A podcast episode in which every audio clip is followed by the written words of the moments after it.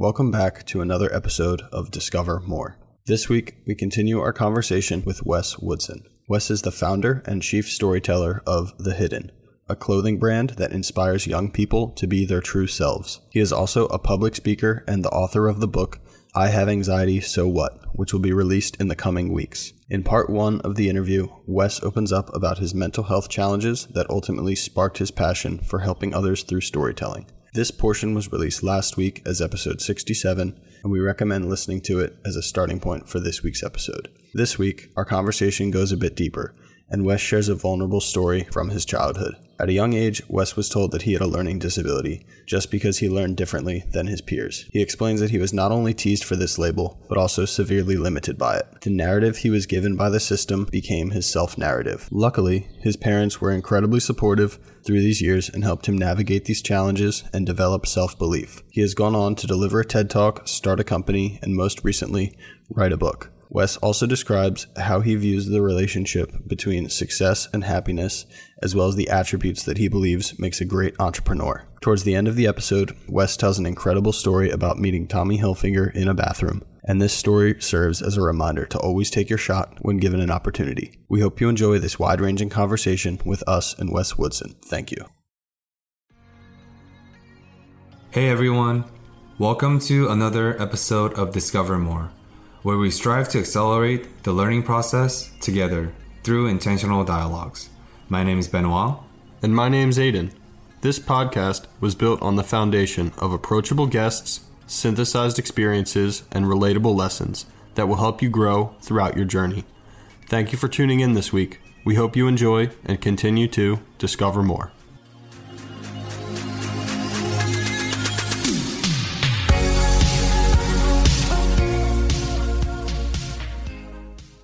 Yeah, obviously, as we're joking about some of the concepts that we were taught in school and the current education systems aren't as useful as what the teachers told us to be.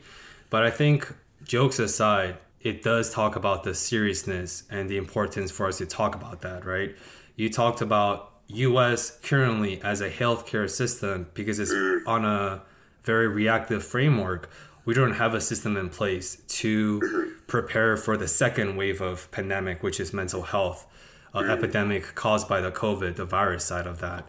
And so systematically, there is definitely a need. There's definitely a demand to have some sort of an improvement upon the system that we have.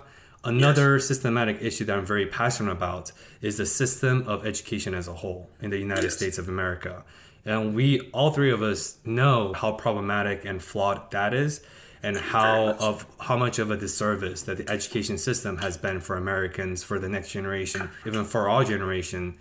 So I want to use that as a segue to talk about a earlier part of your life, where you've told us uh, before the interview that you were diagnosed with special needs in terms yeah. of learning disability in school, and yeah. for the past nearly two hours of conversations We've explored the identities, we've explored the identity crisis, we've explored your strategies and how you were able to come to peace and own the identity yes. of yours. Uh, yeah. But when I view the brand and the identity, the macro overall identity of Wes Woodson, I see a lot of irony and contradiction. What I mean by that is, after you are diagnosed with social anxiety by the psychiatrist, you went on to deliver your first TED Talk as a public speaker as soon as you are diagnosed with learning disability in middle school, when you're in your town of Sharon, you decide to become a public speaker. And not just any public speaker, but a at one point ranked as the top speaker at the time in Massachusetts, and at a point of your uh, speaking career, you were considered as a top 10 public speaker in the nation.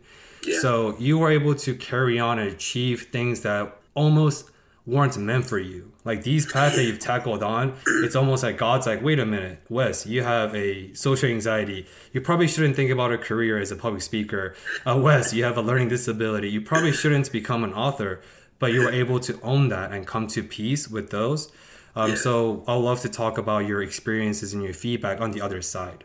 Now reflecting upon all those and for you to talk about how the system of education disserviced you growing up because obviously the problem isn't with you it's with the system Because if the system diagnosis was correct, that you truly had learning disability, you probably wouldn't become the person that you are today.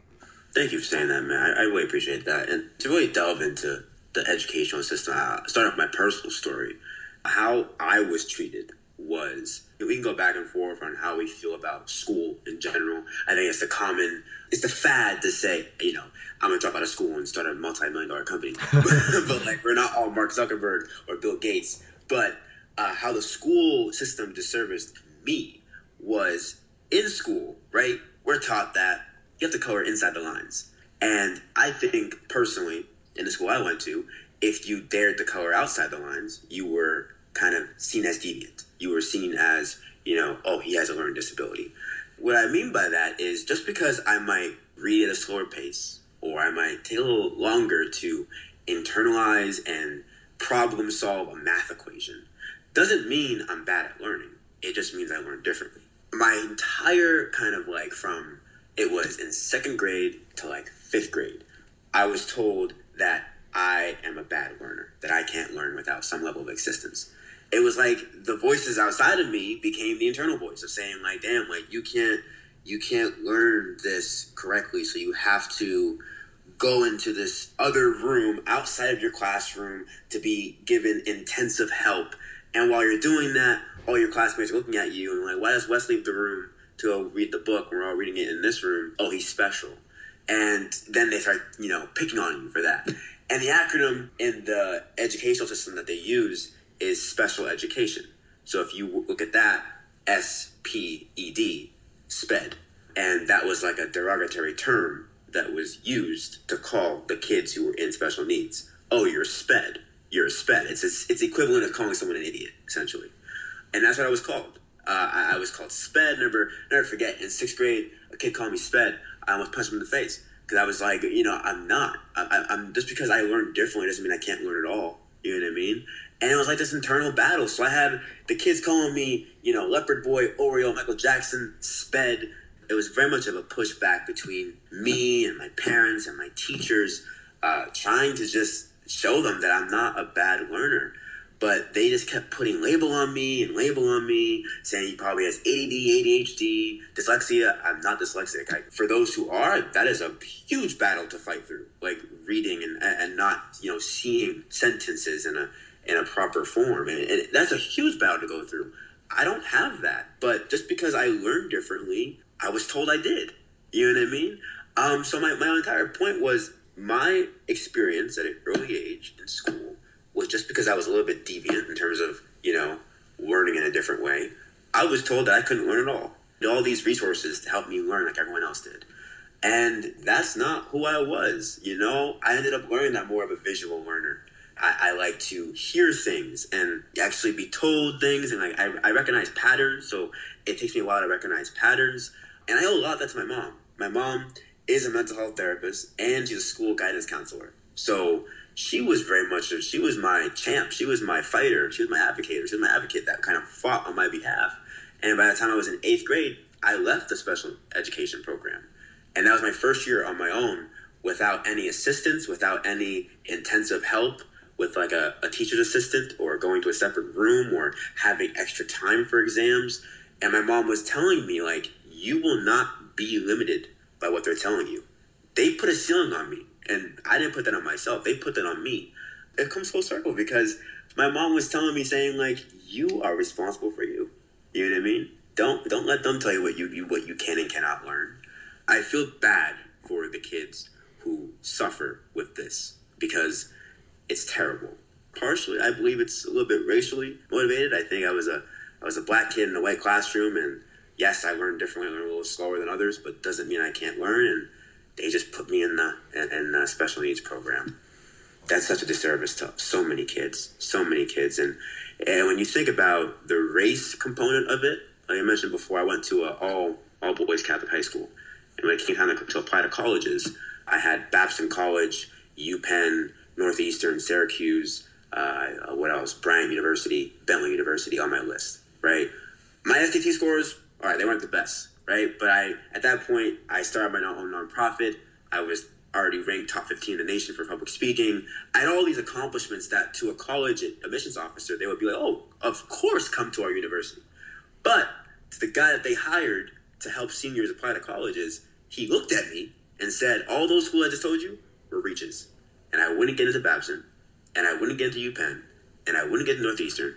And I got waitlisted at UPenn. He's right about that. I mean, I got waitlisted. I got into Babson College, and I went on to go to Babson College and live out my dream. That just shows you that. And by the way, I, should add that most of the African American kids who were in that school were told that their schools were too of a reach. You know what I mean? But if someone else doesn't look like us, oh, it's sure, sure. Look, come on, let me help you with some SAT prep. You know what I mean? And I think it comes full circle in the way that I learned that education and race are directly correlated. They are they are directly related, and that is something that I had to battle with.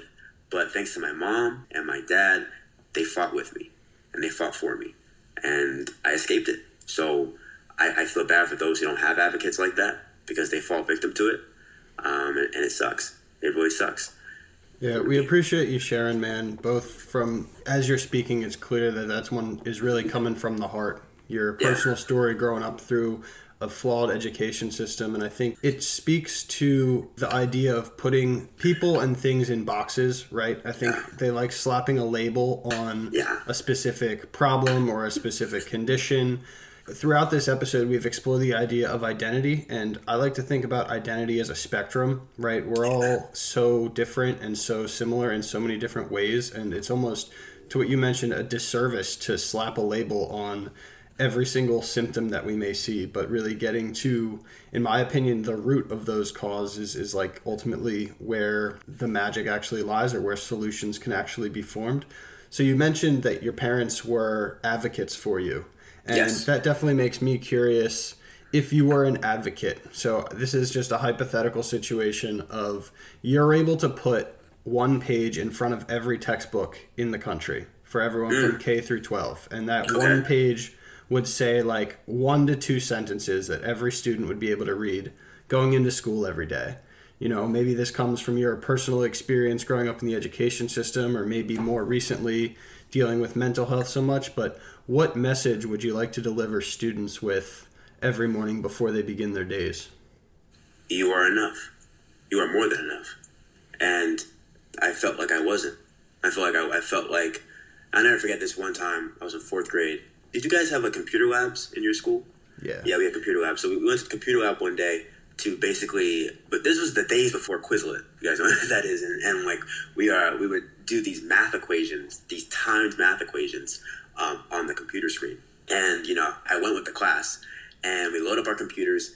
I remember, you know, we got on the screen and like the first equation, let's say it was like, I don't know, 36 times 5. And, you know, there was going to be like shuffled uh, cards that you'd answer each question in a timely manner. And I raised my hand without even trying to answer the first question. And I literally had the teacher come over, Miss Saunders, and I said, uh, can't, I can't do this because, you know, I go to a different room during math tests. So should I even be here right now? I don't think I can answer these questions. I automatically disqualified myself from even trying because I was told that you have a learning disability. And that person wasn't even in the room. So like their voice became my voice and I limited myself and I convinced myself that I wasn't enough. And it was thankful to my parents reminding me that I'm enough. I'm smart enough to be in that room. Because think about what it led to as a ripple effect. Imposter syndrome you're not enough. That's that's what imposter syndrome is. You think it's a mistake that you're in this room, and I often felt like that all the time. So in that book, I would write, "You are more than enough," and don't let anyone tell you otherwise, because, oh gosh, that that gets my get my heart up a little bit, gets me frustrated a little bit because so many kids fall victim to that, and they just put a ceiling on themselves because someone else put the ceiling on them in the first place. And my parents remind me there's no ceiling that I can't knock. Like that logic lyric, like how can the sky be the limit if there's if there's footprints on the moon? I'm shooting for the fucking moon, and you're not gonna stop me. I'm sorry. I'm sorry, man. But yeah, that that gets me hyped up. But thank you for that question. I would literally put that you are more than enough, and don't let anyone tell you otherwise. With that answer of yours, the key ingredients that I think you acknowledge, and we also acknowledge collectively, your parents were yeah. the variable that truly Yes. separated you from the pack. Your parents were the reasons why you are the public speaker, you are the soon to be published author that you are, is they were able to instill confidence in you, just like Obama's slogan of yes I can. I ran for I ran for public office in uh, sixth grade, and I used Wes We Can as a Wes We Can, nice, That was nice, nice. But yes. I I love the uh, play on words, or you know, or whether that's MLK's "I Have a Dream," right? And I think it's all about self empowerment, and you know, because how can you empower the others if you don't even believe in yourself and if you aren't empowered by that?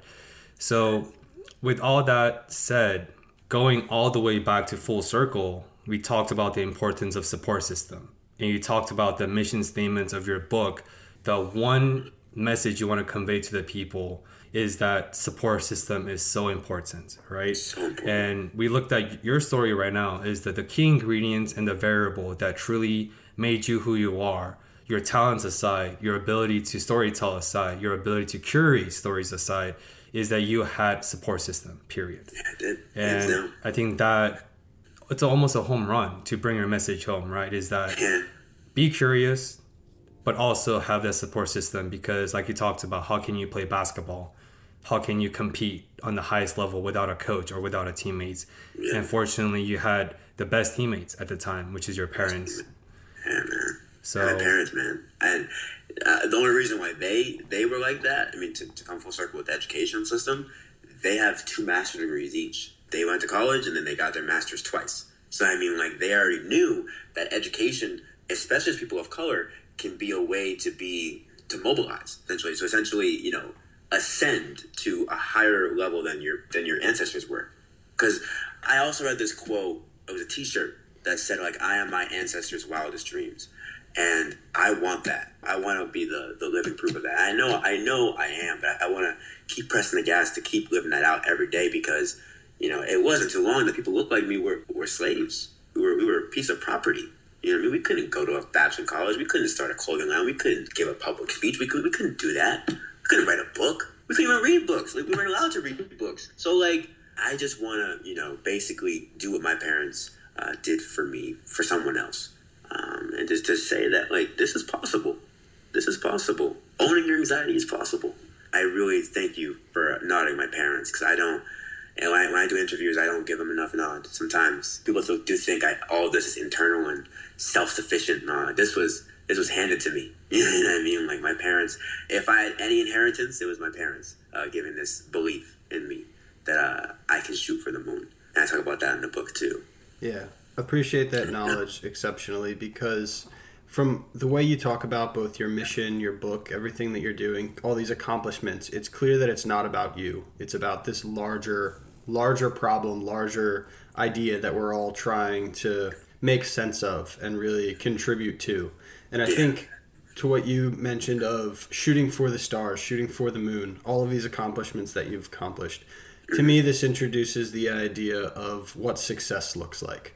You know, I think probably going, I'm speculating here, but going to Babson College, you've probably been surrounded with a lot of entrepreneurial, go getter, high achieving, like minded people.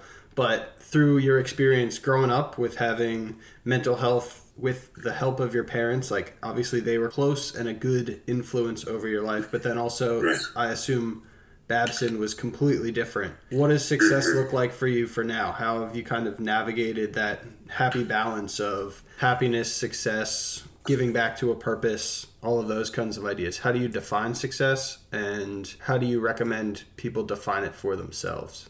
Totally, man. To be transparent with writing the book and stuff like that, and I'm not getting a, week to week paycheck. You know what I mean? This is a, a bet on myself. I am nowhere near financially independent. You know, I'm still living at home, with my mom or my, my stepdad, but I'm still working towards this larger mission that's going to come with this payoff later down the road. That's kind of what I perceive entrepreneurship as. You know, you're not trying to get the immediate reward, but you're trying to get uh, the long term reward, and which for me is impact. But it, for me, I talk with my therapist about how I tried to, to define my success as a monetary thing. I try to equate it to money. I saw my friends, you know, have bonuses and fancy cars and nice apartments, and I'm like, damn, like I, I don't, I don't have that. You know what I mean? But on the flip side, you know, those friends who have those things, they're not necessarily fully happy.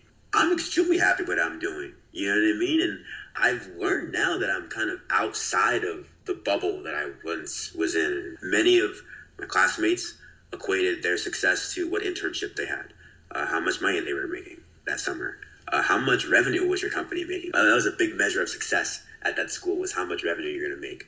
I fell into that trap a little bit, but I really realized that how I actually view success is the level of impact that I have on someone else and the amount of happiness and fulfillment it's bringing me. Because I truly believe if you if you follow your passion, which is for me storytelling and empowering other people through storytelling, the money will follow.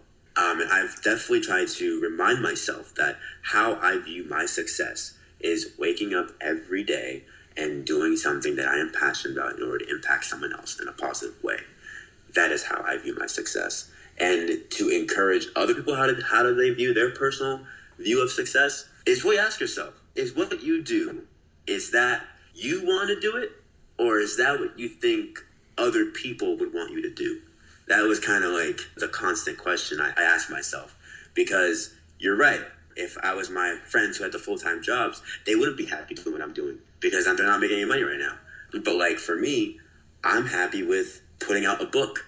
I'm happy with doing interviews like this. You know, I love this stuff. I love that this could possibly end up in the radio of someone else and just hearing our conversation and then having them see their anxiety or how they view their own version of success or how they view their parents in a different way. I love that. I love that based on the stories we're all sharing right now. That's what I love. So I go back to that. How you view success, is that your version or is that the version that people want you to see?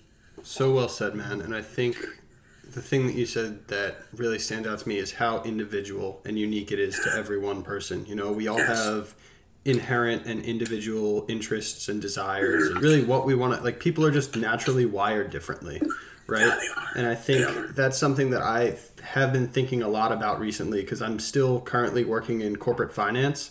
I live for these conversations on the weekend so i can almost use that as a means for an end to have these conversations yeah, on the weekends and do things that i really love. But there begins to be a balance of to what impact do certain things or certain jobs have on the way you live the rest of your life. So as you pointed out, we're wired differently, but we can all do different things. So I'm just beginning to ask questions around what values might differ between myself and my coworkers. How would we be looking for different things in life or alignment and misalignment? So it's really I've just been trying to ask better questions around who I'm surrounding myself with, what their motivations are, and what their definitions of success are. Because, like you said, they're subjective to each specific person. And I think we have the power and the ownership to define those things for ourselves. Right. Totally agree with that. And I think how I came to this level of understanding because also I don't want to like you know downplay anyone's choice of career paths because like honestly like you're saying like I have family I have friends who who do need to kind of like go take a job at I don't know Target for instance, you know, working at Target. Like forget corporate or non-corporate, just like like let's say Target. You know what I mean? And they have to do that to pay bills because they're they're independent. They're their parents have died and they don't even have anything to fall back on. I'm ex- incredibly privileged. I'm living at home. I understand, fully recognize my privilege, but I also fully recognize what I prioritize. And what I prioritize is my mental health and growing up, as much as my parents were advocate for me, they were a model for me. And I would see my dad, who was a business executive, and he still is a, a business executive at, a hotel chain now. And he would always come back, and not to say that that's why my parents got divorced, because obviously things don't work out for different reasons, but he was always really sad. You know what I mean? He was very frustrated. He was always angry. And he'd always come home and I know no day is perfect, no work day is perfect, no day at all is perfect, but he was always sad, and I always observed that as a kid. You know what I mean? I always I always observed that, and I I knew this thing that adults did was work, and I was able to attach at a young age that like I wanted my work to make me happy. You know what I mean? I didn't know what that meant. I didn't know that was entrepreneurship. I didn't know all these words. I didn't know that, but I just knew that I wanted my work to make me happy. And actually, my mom is the one who worked at one of the at the time was the what big six one of the big six accounting firms big four um, and she kind of now it's the big four right but it was the big six back in like the 80s mm-hmm. and she left the accounting firm and that's she started her passion of working with kids because that's what makes her happy. And she loves that. And now the pay is obviously different, but like she loves because it makes her happy. That's what drives her every day to do what she does is to kind of feed that passion of working with kids. And it was like my mom and dad were too different. You know what I mean? My, my mom was more so she followed her passion. My dad followed the check. And I was attributing at an early age watching both my parents. I'm like, okay, more happy than the other. Both of them are successful, but like happiness. I really, really attribute that. I really associated that. And I've, I've had internships uh, in corporate America, and I, I've worked at a bank. I've, I worked at a, a bankrupt company. I, I watched the, the company be bought out of bankruptcy. It was kind of crazy. Um, and I just watched as all the coworkers who were older than me. They were sad. I didn't, I didn't want that. You know what I mean? I didn't want that. And what I found was this storytelling and trying to make a way of, of making my passion it. But it scares me because I know how I am. Like you said, we're all wired differently. It scares me because I know how I am when I get in a dark place. And I don't want to be in a dark place. I don't. Um, I know my happiness was definitely a priority of mine. And that should be a, a thing that you take into account when you, when you are viewing your own definition of success. To each their own is the saying I always Each go own. back to. Each their own. Exactly. Yeah, and I think that brings the message home from earlier is I think this is the reason why we're urging the listeners to go take yourself on a date, go watch a movie by yourself, go have lunch by yourself. Mm-hmm. Because without that curiosity, without doing the work, without intentionally examining your path to ensure that it's a self destined path or Yes. a path destined by other people. And like Yes. like talked about, there's a difference between when someone else imposes a ceiling or a cap to your future versus when you yourself cap yourself into the future. And Right. oftentimes with your story, your ceiling cap was caused by other people's projection. So I think we need to do some work. That's the only way to truly uncover what your path is, right? Is Yes. through curiosity, through the work. Yes. Um, and with that, I want to ask you a, uh question. You talked about your biggest calling and passion lies in mental health, and obviously you're using different vehicles, uh, such as your I know your clothing brand back in college. You use that as your storytelling avenue Yeah. with your TED Talk, with your Yeah. book most recently, and all those are different vehicles to deliver your mission statement and your passion and calling in mental health. yeah. So mm-hmm. on that end, how have you advocated for mental health within your own communities? Because we talked about stigma for a bit, and mm-hmm. as you and I both know, in mm-hmm. particular, Black communities and Asian communities, and also like Latino communities, but a lot of the POC communities are heavily stigmatized about what Yes. therapy is or what mental health is or talking about feelings. Um, so I'd love for you to see how you've manifested your advocacy and your passion within your own communities as a black man who is hyper self-aware, who is hyper passionate about mental health, because you come with that expertise and you come with that passion. So I imagine the burden of that also uh, falls onto you as well, because every Yeah. responsibility comes with a uh, with some sort of a burden. It does. So just love to see how yourself try to penetrate through that barrier within your own communities, trying to empower other people through mental health. Yeah, it's a great question because I, at first I always thought it was hard. Um, I grew up in, like I said, a suburban town, so that didn't have many people of color in it. Um, so I knew as I kind of wanted to talk about this and kind of advocate about mental health in the black community, I know I wasn't going to be received um, with open arms because within the black community, there is definitely this another stigma of its own. It's not a stigma that I'm too proud of, but I have been called, it's a racial term, I guess you can say, but like, to give a little context to it.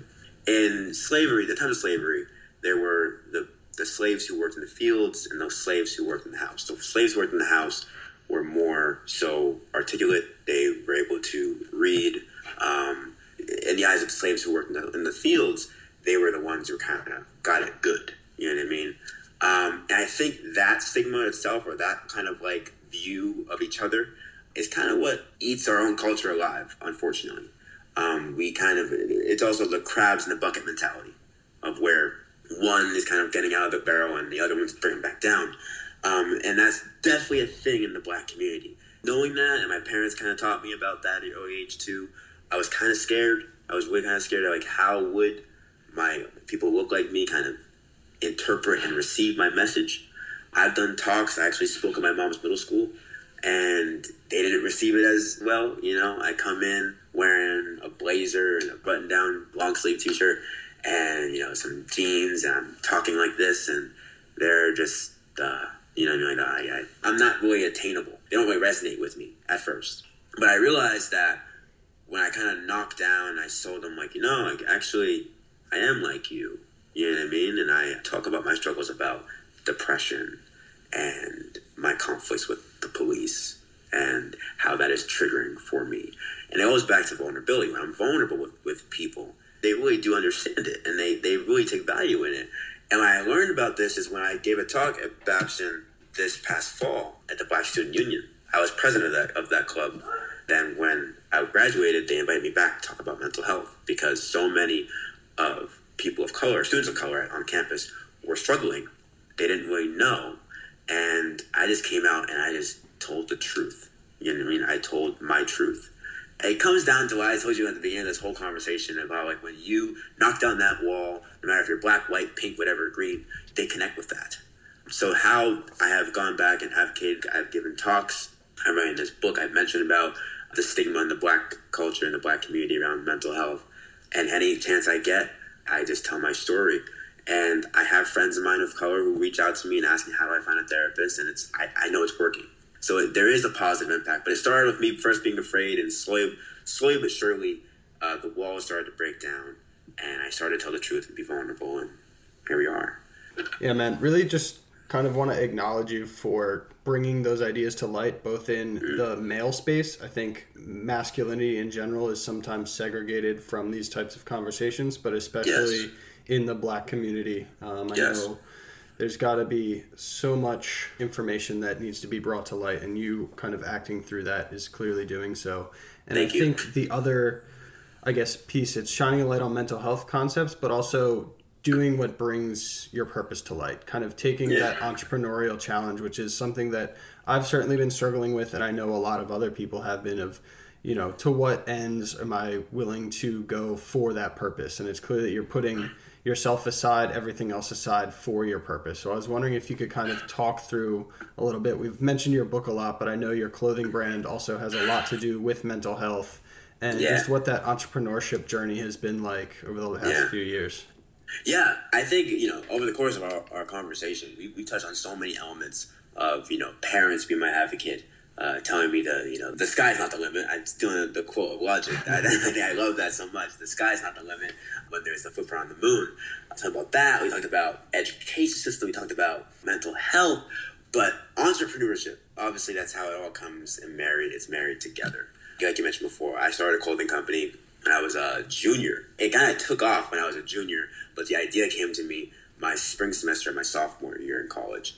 The idea was kind of simple. The idea was that I was kind of going through a breakup at that time, and I was really, really kind of being introspective. And I was really talking about, you know, at that point, I was still hiding my spots. I was still kind of like, you know, not really being open about it, and I was struggling a lot with it. Um, and I was angry, and I, it was so many mixed emotions happening at that time. I wanted to do something about it. I wanted to create something that would empower maybe myself and others to never feel the way that I did when I was 12. So I didn't want to hide who I was. I was done. I was basically done pretending to be okay, pretending that the spots weren't a part of me. Um, and I wanted to embrace it. So I had this idea to start with a company. That's where the idea started. A company that would achieve that ethos to empower people to be their true selves, essentially be the way that I did not feel like I was my entire childhood. I was like, how do people express themselves? You know what I mean? How do I was going through all these questions again, playing Marco Polo with my, my feelings. I was like, how do I was asked so many questions like, well, how how do they people express themselves? Oh, they wear clothes. So I was like, all right, I should make a clothing company. You know, it made sense because I've always been into streetwear. I always wanted to buy the Supremes and the Diamond Supplies and the Hundreds, and I can never afford it. you know what I mean? But I had those aspirations. So I was like, you know what? Let's make a clothing company. And I came up with that phrase, be not afraid to stand alone. Because I think when you're alone, you learn a lot about yourself. And I had that idea. Uh, and literally, I'm a person of spirit. I believe in God. I cannot make this up. The vision for like the hidden in terms of like the logo, this this you're looking at right here is very simplistic. That's what it was. I, I just the hidden with, with, the red line through the word hidden uh, to show like to not hide who you are to achieve that mission. And it was almost like in terms of a creativity standpoint, it was putting pieces of the puzzle together. Every Babson student is given a laptop that has Adobe the Adobe Suite. So I know you guys are recording on Adobe um, Audition, but like we had Photoshop, Illustrator, and I had no knowledge of either of those things. So I just kind of went in there and I started thinking around. And much of entrepreneurship is just trial and error. And I was just trying what worked and what didn't. And I put together this this kind of mock a hoodie. Went and go. I found a friend of mine who he runs the biggest sneaker convention in New England. So like basically picture if you're familiar with like Complex Con or Sneaker Con, uh, where they can you know buy and sell and trade sneakers, whatever. That's what he does and he sells merchandise too. So I was like, do "You have a supplier who makes your clothes?" He's like, "Yeah." Can you connect us? Sure. And I just did that. I've been working with him ever since. He's been my supplier for literally two and a half years now. Shout out Nick.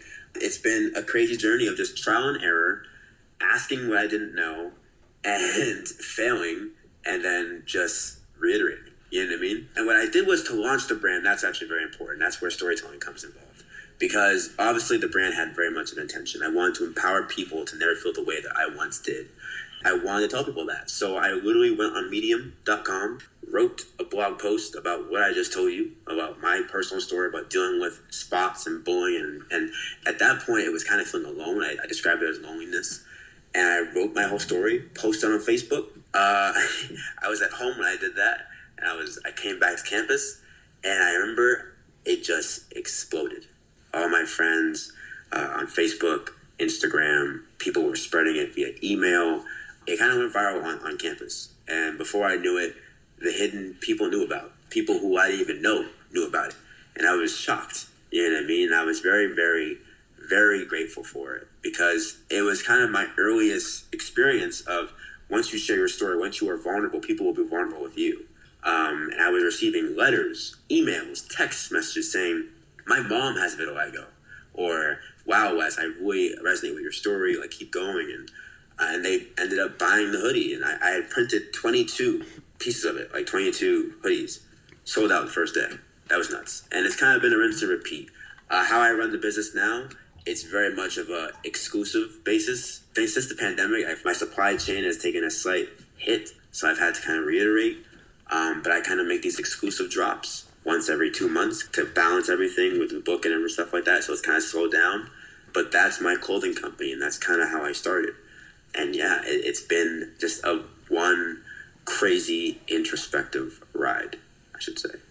I definitely want to peer into that introspection side of entrepreneurship because mm. I think those things come so hand in hand. And just, you know, you kind of left it off as your entrepreneurship journey being an introspective journey.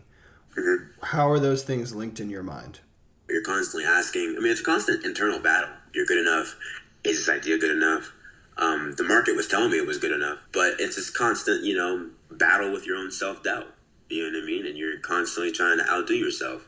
And that's where I think it's the introspection because I believe in life, you are trying to beat who you were yesterday. And that is the only person you should, you should compare yourself to.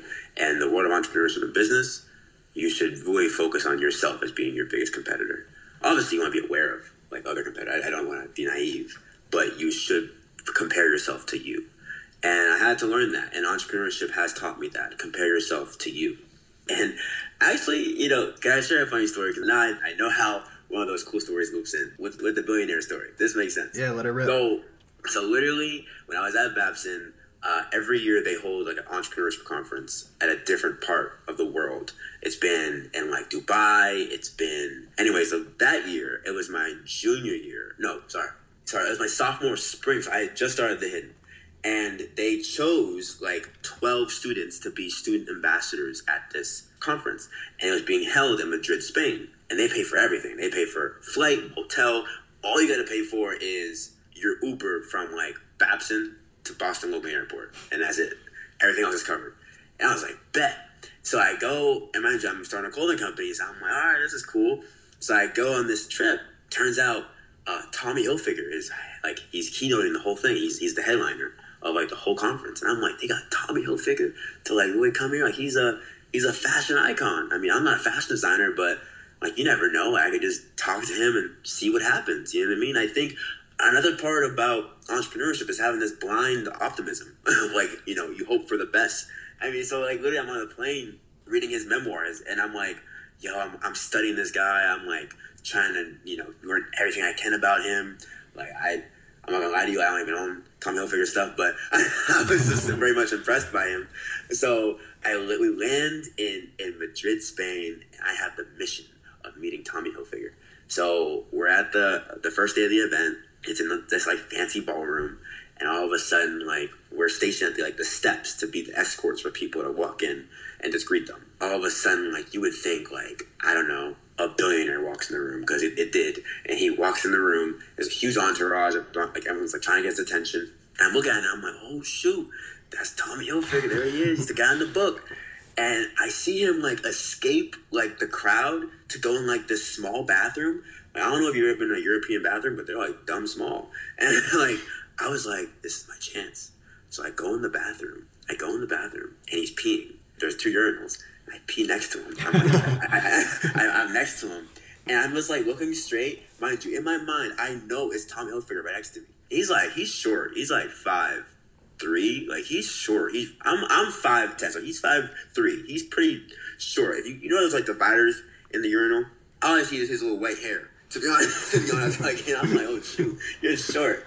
And um, so he goes to like the mirror to wash his hands, and he's looking at himself. And I'm right next to this guy. Mind you, his net worth is like two billion dollars or whatever. And I look at him, and I'm like, "You're Tommy Hilfiger." And he looks at me. He's like, "Yes, I am." And I'm like, so like, I have so much anxiety, bro. I'm like, yo, this is crazy. I'm fanboying. I'm like, I just read your memoir, da da da da. And we're talking, oh, thank you, thank you, thank you, thank you, thank you. And then he leaves. That was it. He didn't wash his hands. That was gross. that was gross. So that was pretty gross. Um, and I'm like, oh man, I missed my chance. One thing that I also want to say about entrepreneurship is you have to take advantage of an opportunity no matter when it comes up, whenever it presents itself. You have to fully take advantage of the opportunity. So when I was thinking about my parents who have always told me, you know, shoot for the stars and it's like, don't put a ceiling on yourself, I was like, I have to talk to them again. So literally, as the whole event's going on, I ended up leaving where all the events was happening. Like they had a bunch of like you know speakers and panels, and Tommy Hilfiger had left. Like he gave his talk and left and the whole event was in a hotel. So he was staying at that hotel. I ended up going upstairs because it was downstairs. I went going upstairs and I was outside just like chilling. And I was like kind of upset. I thought I lost my opportunity to speak to Tommy Hilfiger. I'm like, damn, like, I really missed once in a lifetime opportunity. And I look over to my my side and I see this white dude with hipster glasses and Adidas track sweatpants and shoes and a blazer. And I'm like, there's only one man in the world who would dress like that. like who would dress like that? And it was him. It was it was him. So I go up to him and we start just talking. And he started showing me like collaborations with Tommy Hilfiger and Zendaya, the musician that just came out this past fall. Like this was back in 2018. He was showing me stuff two years out, which I thought was crazy. I was, it was such a mind-boggling experience. And you ever heard of like the phrase of uh, like cock blocking? I guess you can say. Mm-hmm. Yes. Yeah, so then, as I'm prepared to pitch him my brand, pitch him my clothing company I just started, one of the other student ambassadors comes up and says, Don't you live in Miami? Da-da-da. Turns out they're neighbors. And they start talking. And I was like, Oh my gosh, bro. Uh, so I lost it. I lost my opportunity to pitch my brand to a billionaire. But it was definitely an experience that I think I took the risk. I just kind of kept hounding him. Um, I, I, lost the unfortunate, but it was definitely an experience that is worth mentioning about my entrepreneurship journey. Definitely, man. And you're no longer saying what if. You know, like even though you didn't get to pitch him the idea, you still had that second connection. And, yeah. you know, there isn't that questioning of what if I was able to pitch him or what if I was able to say yeah. more in the bathroom. You had that interaction. Got to see some plans for two years out, which I think is also fascinating. Crazy, crazy, man. I'm gonna find the photo of us talking and I'm gonna send it to you because it's great. Oh, nice. It's, it's, it's, someone, took a picture of us mm-hmm. of like talking. I would love to share it with you guys. It's, it's, it's hilarious. Definitely, man. Yeah, we'll share that on our socials for sure. Yeah. You know what I mean? Yeah. To plug this story. So yeah. Yeah, Wes. Thanks for an amazing story. I can't even imagine or put myself in that shoes of yours to what that butterfly feeling must have been like facing one of the most iconic figures in this world that ever lived in the fashion industry. So that, that's amazing. And I'm happy that you were able to still get a second opportunity, even though you were opportunity blocked by your fellow guy who had that Miami connection. Yes. Uh, but as long as you, you didn't cop block yourself, I think that's the best. And that's like what Aiden talks about. You at least you don't have any regret. Right. You know, so right. I think that's the I think a life well lived is a life with minimum regrets. So I on agree. that end, I want to affirm that with you. So since we were talking about your entrepreneurship journey and yeah. some of the takeaways that you've learned from your own personal journey, and we've been talking a lot about Babson as a hub of entrepreneurship, and it is the number one entrepreneurship program in the world. So you must have had a quite a bit of encounters, uh, nonetheless, to come across a series of different entrepreneurs. Uh, some may be better than the others. I'm sure you've met some mediocre ones, good ones, or the great ones, like Tommy himself. So, with your collective experience, uh, what are some of the patterns? Since you talked about your ability to recognize patterns throughout your lives, what are some of the patterns you've recognized and realized by interacting with with your fellow peers from the hub of entrepreneurship like Babson and in your experience, what truly separates the great entrepreneurs to just good entrepreneurs? Totally, totally. You're right. I have, you know, met and conversed with many entrepreneurs from a, across many different industries, from apparel to uh, live events to food to coffee. I mean, it, it, really is to tech everywhere. I grew up also watching Shark Tank. And I, I love that show. I think that's what kind of really drove that entrepreneurial bug in me. I also grew up like I mean I still listen to How I Built This by Guy Raz, one of my favorite podcasts ever. But one of the the key traits that I learned at Babson, what separated the I'll say entrepreneurs to entrepreneurs because I think it's there's a divide. People always say, "Oh, I I wish I could start that business. I wish I could do that." And there's those who actually go out and do it. Like you know what I mean? Actually walk the talk. I'll admit, like when I was in when I first went there, I was I thought maybe I was a entrepreneur. You know, what I, mean? I was I thought I don't have the capability of this. But what changed it is actually I learned what makes a good, uh, actually a great entrepreneur, like you said. And what I realized was they believe that they are meant to solve this problem because business is about solving problems. They are meant to solve this problem. They're the best person that can be equipped to solve this problem. But they also know they don't have all the answers. So they have all they have that genuine curiosity to learn those answers. So it's like you're self confident, but you're humble. And it's, it's that walking that narrow path, that narrow line of like, you're not conceited because you're not saying like you're the best and you have all the answers. You're saying, I'm the best to try to solve this problem. Mind you, I know nothing, but it's because I know I'm the best, I'm going to get those answers. The other part that I think what makes a great entrepreneur and what I've learned is consistency. Is consistency. It's literally that. There's no secret. There's no uh, shortcut. There's no guru book, audio tape, YouTube channel, I don't know, pill you can take that will say you can take it at that moment and become an entrepreneur like, like a billionaire tomorrow. There's nothing like that. You can read all the books in the world you want, but nothing beats just showing up every single day. And I learned that from the friend of mine who runs that shoe convention I was telling you about earlier. What makes him a great entrepreneur is he is he's an animal when it comes to consistency. When I say you know, obviously, when you think about an entrepreneur, you, you want to, you're building a skyscraper. You know, you're building an empire. You're building a business from scratch, from the foundation up.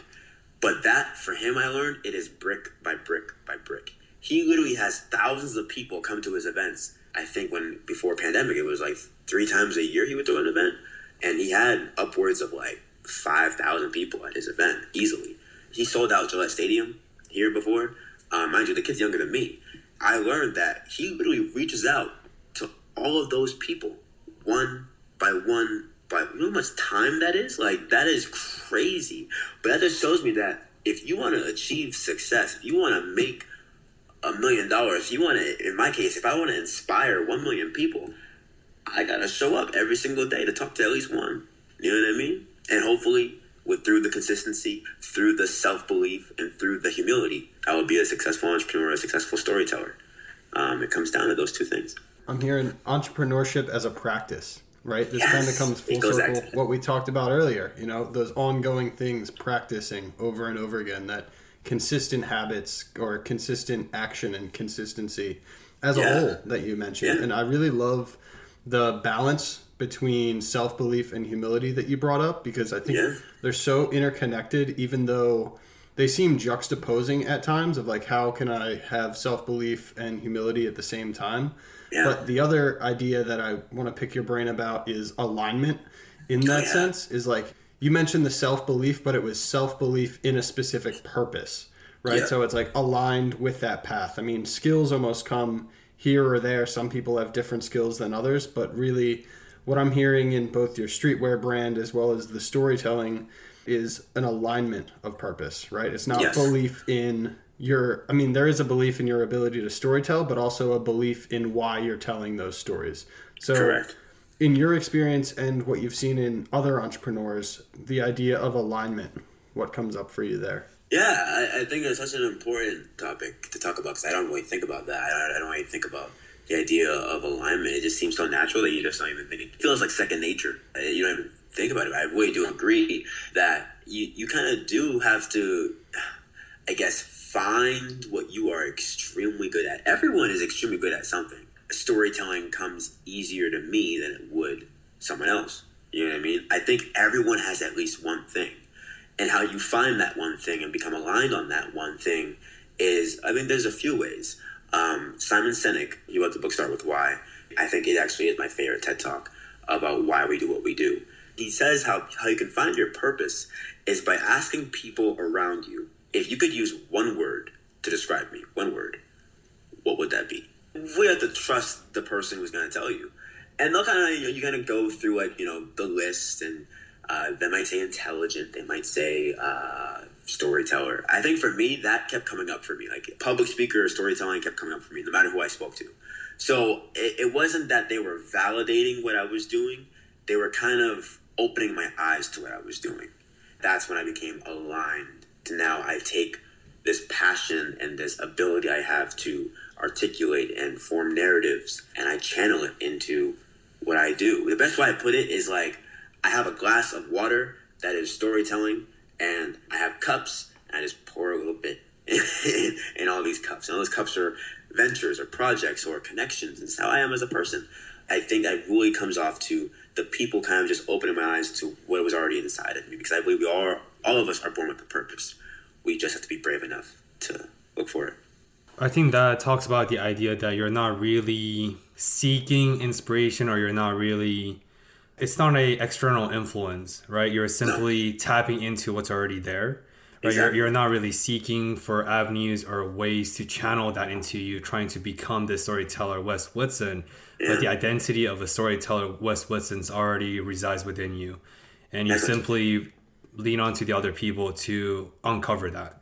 And Yeah. that's what alignment is, right? You're you're not leaning towards some way, but you're literally just waiting for you to be realigned or aligned with your true self. And that's the alignment to me is because you, that's that's what we talk about the importance of talking about your feelings. That's the importance of leaning into curiosity to take yourself on a date. Ultimately whether it's through therapy like the navigation system we talked about or through a Yes. coach uh, whether you're using a British male's voice or Morgan Freeman's voice on Waze or whoever, whatever navigation system you opt in to use, at the end of the day, the entirely purpose of that is to align who you are to who you want to become and make sure there is a maximum in sync synchronicity of yourself, the past, the future, and where your path is heading. And I think uh, that's very evident through your storytelling. Thank you, man. I want to add one more thing too. That this might actually, uh, for your listeners, even for for all three of us, it might just like be something to really think about. I love movies because movies are just are just stories, and no one tells a better story uh, like Disney. I love the new Disney movie that came out. Was it Pixar? I think what Soul was it Soul a Disney movie? I think it's an animated movie voiced by Jamie Foxx about a jazz musician who has this ambition of becoming a professional jazz player. Right? He has ambition. He thinks it's his life purpose to find, you know, being a, a jazz player at the, the highest level. Right? But in this in this movie, there's a parable that is shared um, about a fish, and a fish goes up to this older fish, and he's like, "Oh," he, tells older fish, "I want to swim one day, swim in the ocean." And the older fish is like, "What are you talking about? Like, you are in the ocean." He's like, no, it's no, I'm not. I'm not there yet. Like one day I'm gonna get there. And I'm just like, whoa, that that story's crazy because we think that we we have to get something external in terms of like some of a validation of being like, no, you're you're supposed to do this. You're doing this. Instead of actually taking a second to be like, no, wait, I'm already living it.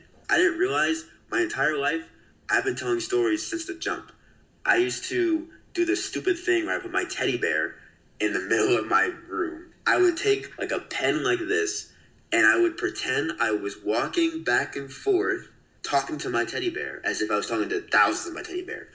And then I gave a TED talk 16 years later. I was always doing this. You know what I mean? I was always doing this. Nothing really came and being like, oh, like, you're now a storyteller. Here you go. Like, I was always doing that. It just took people opening my eyes to it. You know what I mean? Mm-hmm. Um, and I, I think that's how we should go about living our lives. It's just continually showing up, and it kind of reveals itself to you. Definitely. Um, I wanted to share that because, like, I think so many people are waiting for the coconut to fall on their head and just like, oh, this. Like, like uh, no, it's you're always. I think we're born with a purpose, and slowly but surely that is unraveled to us. But when it has always been in us. It's just we have to kind of look within for that. Because um, when I thought about that, it was so scary. I would literally do that when I was four years old. I would sit my teddy bear on the thing, and I would just pace back and forth as if I was an orator, and I was four. You know what I mean? I, I don't know what a TED Talk was at that point. I couldn't even say TED. you know, uh, but yeah. But it beautifully shows that that storytelling identity has always been there from the jump. It's always, you know? it gets lost.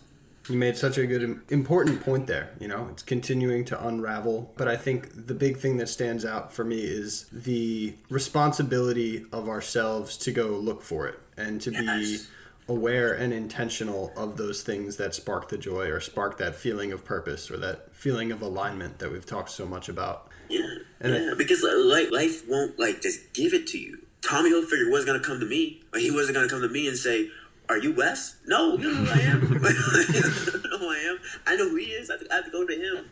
Therapy isn't gonna cure my anxiety. Me just sitting here is not gonna like just talk about my problems all the time. Isn't gonna cure my life I have to go do something about it. We have to take a sort of action.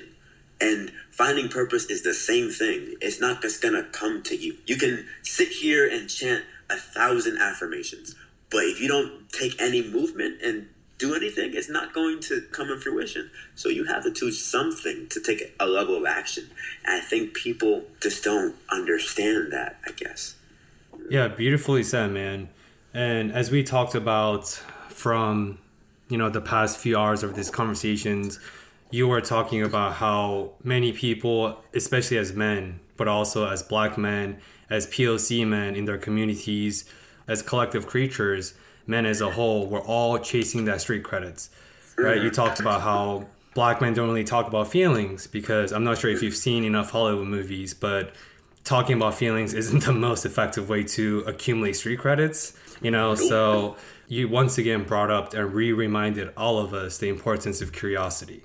You're right. Stay curious because without staying curious, all the benefits, all the alignments, the intentional alignments will never happen. And even though we are born, I also subscribe to the same idea that every single one of us, whether you're Christian or not, everyone is born with their predestiny. And everyone has a series and a wide array of different predestinies but the only way to tap into that predestiny, like you have, is to constantly work towards that alignment. Uh, because I, I deeply believe this that most people in this world, unfortunately, do not live up to their full potentials or never tap into their predestiny and just end up living a dream for the other people or living the life that was destined by others. Not a self destiny, but destined by the others. And so, with all that amazing stories and insight, uh, I would love for you to design a mentorship program and to instill a series of mentorship advices for the people as a starting step for you to get to that 1 million people dream of yours is to empower 1 million people. And how are you going to urge the listeners to stay away and no longer seek that street credits but start embracing and seeking that self credits? Because the thing about street credits is it's very volatile yes. because you you are yes. dependent on the perception of what the streets thinking of you as. So screw that because external validations will always go away, but rather focus on self credits, accrediting yourself because Right. that's the only way we're going to ultimately achieve that alignment that we're speaking to.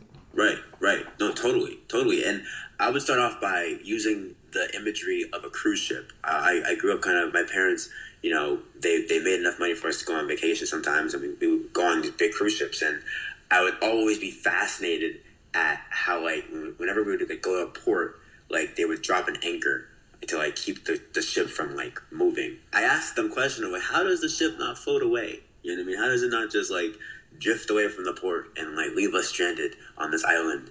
Um, and my mom explained to me it, it drops this big anchor that kind of holds it firm and it kind of is able to not go along with the waves. And I think that's so important because with our confidence, with our self worth, with our uh, understanding of ourselves, we place our worth on the waves. And of course, it's gonna go. It's gonna be so volatile. This perfect one. I know I'm pretty, but when I go on Instagram, I don't get enough likes, so I'm ugly. You place your self worth on something so volatile, such as Instagram likes, that are just going to kill you in the end. They're going to hurt you in the end. So the question you should ask yourself is where do you put your anchor? Do you even drop an anchor at all? Do you have a level of faith within yourself that's going to hold you firm? Because if you don't, you're just going to be drifting. Drifting, drifting, drifting, drifting, drifting. And that's such an important image um, because people don't realize that they don't realize that they need to kind of fill their own cup instead of asking others to fill theirs. It's so hard. And I, it goes full circle to what I was talking about before. As a Christian, we are told to love ourselves first. Literally, you have to love yourself before you can love others. It, it can't be reversed. So, if I were to design a mentorship program, I would literally use that first image of the cruise ship as a starting point. Then I would get into talking about where do you place your self worth? Like, is it what you think about you, or is what others think about you? And that's kind of a different thing. Um, and that's kind of how it comes full circle to how everything we talk about today is you are responsible for you, how you respond to situations. But you should deem yourself worthy. So well said, man. So that's the perfect way we kind of want to leave our audience off with, but we usually leave our guests and audience with one final question, as well as a self plugging session for you to do at the end. But Cool. we have a challenge for you as well as a recommendation for our audience. So Okay. We want to challenge you to discover more about something in your life this week. So you can either share it or keep it to yourself, but then also it can be related to a lot of the stuff that we talked about throughout this wide ranging conversation. But what would you encourage people to discover more about in their own respective lives? It's a really good question. I think I would encourage people to discover more about what they know they can be consistent at. What you can be consistent with, you will be successful at. I truly believe that. If you are consistent with going to the gym every day, I mean, not every day, but if you are consistent and keeping a regimented schedule of going to the gym, you will be successful. Like that is how it works. Like I think people just discount consistency and me included like i wanted to you know when i was a kid i wanted to you know i wanted to get rich i wanted to you know be on the cover of forbes magazine and then like you know i wanted to be the jeff bezos and the bill gates and the steve jobs. I wanted that you know what i mean? And i wanted all the fast ways to get there. That's why you see all these youtube gurus coming out saying buy my email marketing program da da da da da like that's why you see all this shortcut stuff. But nothing beats consistency. Like nothing. So I would encourage everyone to discover what can you be consistent at, because then you'll be successful at that thing. But that's a hard question to answer because you'll lie to yourself. you'll lie to yourself. You'll say, "Oh, I can be consistent going to the gym every day." can can you? You know what I mean? So yeah, that that's something I would encourage people to be to discover more about. Yeah, such an elegant way to answer that question. And, you know, we see why Wes Woodson is this chief storyteller. You know, you, you're, you embody this virtuous ability to deliver stories in no other way. Thank It's, you. it's amazing and it's extremely captivating. Thank you so much. And I don't think that we can hammer down the message of consistency so much. And, but of course, it's cliche, right? Everyone talks about consistency, persistency, grit, mental fortitude. And what I like to always say is every cliches are tropes. If it's a cliche, then there's a lot of truth in that statement. Yeah. And then, Yeah. and also you talked about consistency. Uh, I'm saying this as a joke, but I think it also helps with your statements that the reason why lottery is a thing because it's the in- inheriting idea that if you buy a lottery, you have a shortcut to immense wealth. Yes. So it, without that instant gratification mindset, without that shortcut tendencies, lottery would not be doing well. Like nobody would be buying lottery. No. But as I was thinking about that, I realized so even with that, even you're looking for a shortcut, you have to consistently buy lottery tickets to increase your probability of winning a lottery ticket, right? So even though you're seeking that shortcut, you're buying a Powerball twice a year versus someone habitually buying that lottery ticket every single day or every single weekend. Statistically speaking, the latter, who is dedicating a practice to buy lottery as a habitual practice, probably Yes. has exponential higher chances of becoming that billionaire and millionaire shortcut. So obviously it's a joke, but I think once again talks about the underlying message of you have to be consistent and you have to view anything and everything as a practice in perpetuity, and that is the only way to achieve or amount to their predestined success, whatever that may means. And I want to I want to add to that too. I, I have so much I could delve into this because I think it's so important. I think one way that I mean, obviously, what prevents people from doing anything, whether that's losing weight or trying to gain weight, like myself, or starting a business or writing a book, is they are afraid that they won't receive the immediate gratification or the immediate rewards from it. And our initial like physiological design and, and psychological design as humans is we want to avoid pain. And literally, you think deeper into it, that like, why is not receiving that immediate gratification so painful to you? Is that based on external motivations? Like, are you trying to, to write this book to be a bestseller so you can finally say to your girlfriend, "Look, look, I made it." You know what I mean? Or what, what's the actual motivation? So the best way to trump all that and get rid of all that is like asking yourself the question: Okay, if I started a business tomorrow, would I be okay with that business not gaining dollar in profit for the next ten years? Would I be okay with that? And you are extremely honest with yourself, and if that answer is no, don't do it.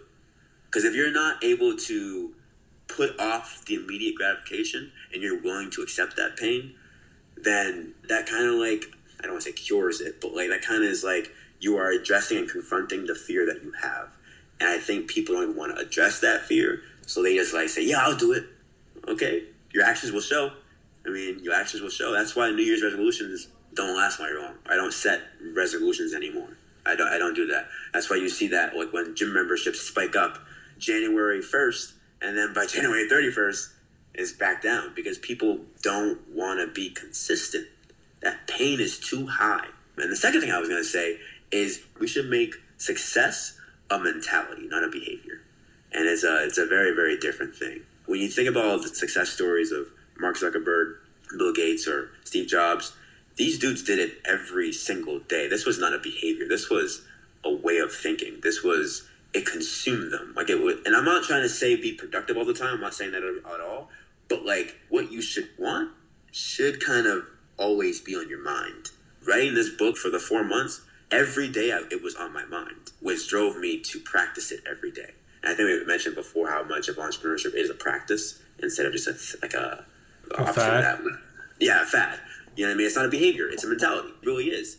I really think we should really try to align success as a mentality, um, and not as a behavior. Yeah, it's it's a beautiful reframe that's so Yeah. simple of taking away the end result to focus on and focus on the process. That's definitely Yeah. something that I preach a lot when it comes to my health coaching. It's like just focus on the process of the everyday. I mean, for you talking about your book, you weren't looking to be a New York Times bestseller. You were focused on the process of writing an impactful and courageous book. So Yeah. that's a powerful reframe that we're definitely gonna, or myself especially, is gonna walk away from this conversation with of Thank you, man. focusing on the process, doing the things day by day consistently. And it's an oxymoron, right? Like he talked about so beautifully. You have to own that success as a mindset to produce that success. Yeah, It's just like you yourself, as Wes Woodson, the oxymoron that we talked about today. Yeah. You personify that oxymoronness with your journey uh, from owning your anxiety, social anxiety, to become a speaker who gave your first TED Talk last year, April. From Yeah. owning your learning disabilities, your identity as a SPED growing up into Yep. entering the number one entrepreneurship program in the world and Yep. becoming this esteemed speaker that you are. It shows throughout your stories. Like own you, that success as a mindset to produce a success, to ultimately align yourself to your predestined self, which is amazingly said. With that, we want you to fully own this moment, this red carpet moment. We're gonna roll out the red carpet for you to own your identity, embrace your projects, and to share with how people can connect with your amazing storytelling and so much more. Thank you, man. I also want to add real quick that, like I said, I'm a spiritual person. I pray. It was a few weeks ago where I, I prayed and I just asked for confirmation of what I was doing. I wasn't doubting it. It was more so I ran into a, I hit a brick wall. I hit a, I hit a wall and my writer's block a little bit. And I believe everything happens for a reason. And, God kind of puts certain things and people in, in your spot uh, to confirm His purpose for you. And I want to say this was definitely one big confirmation. Thank you guys so much. Thank you, Aiden, for reaching out to me to you know DM me off rip, and this has been wild. Hearing what you just said, Ben, that really just makes me want to cry. so thank you so much, man. Uh, I, I love this. This was a long interview, but this was definitely, definitely one for the book. So thank you so much, hands down.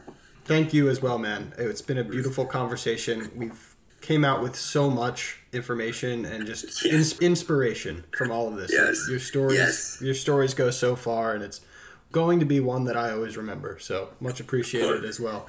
Yeah. So where could people find you and connect you with? Uh, feel free to share your LinkedIn, your Instagram, your website, your books, and everything here. You can find me at Wes Woodson everywhere, like like everywhere, uh, except for Twitter. It's at Wes Woodson, and at the end of Woodson, there's an underscore. On TikTok, Wes Woodson. Facebook, Wes Woodson. Uh, Instagram, Wes Woodson. I have my own website, weswoodson.com. You can also support the brand. We come out with our new hoodie and our full line of clothing that's coming out alongside of the launch of the book at www.thehidden or the hidden co sorry the um, and yeah i look forward to connecting with you guys there. Feel free to dm me. I love to talk about mental health or storytelling entrepreneurship or just talking to a friend. So uh, yeah that's where you can find me For everyone else, and of course to you, Wes, really appreciate nearly four hours of this conversation. I know this is by far the longest interview you've ever done from your 45 minutes platform that you Yes. usually are used to. Uh, for everyone, as always, we will include all the details of Wes's brand, his launch, his drop of his clothing brand, The Hidden, and the launch of the book, and everything in between in the show notes. And to all the listeners, thank you as always for discovering more with us this week. And as always, till next time. Thank you for listening to another episode of Discover More. We release a new episode every Monday on Spotify and Apple Podcasts, and would really appreciate if you have subscribed and shared this with your friends. We hope you enjoyed this episode and join us next week in the journey of discovering more through intentional dialogues.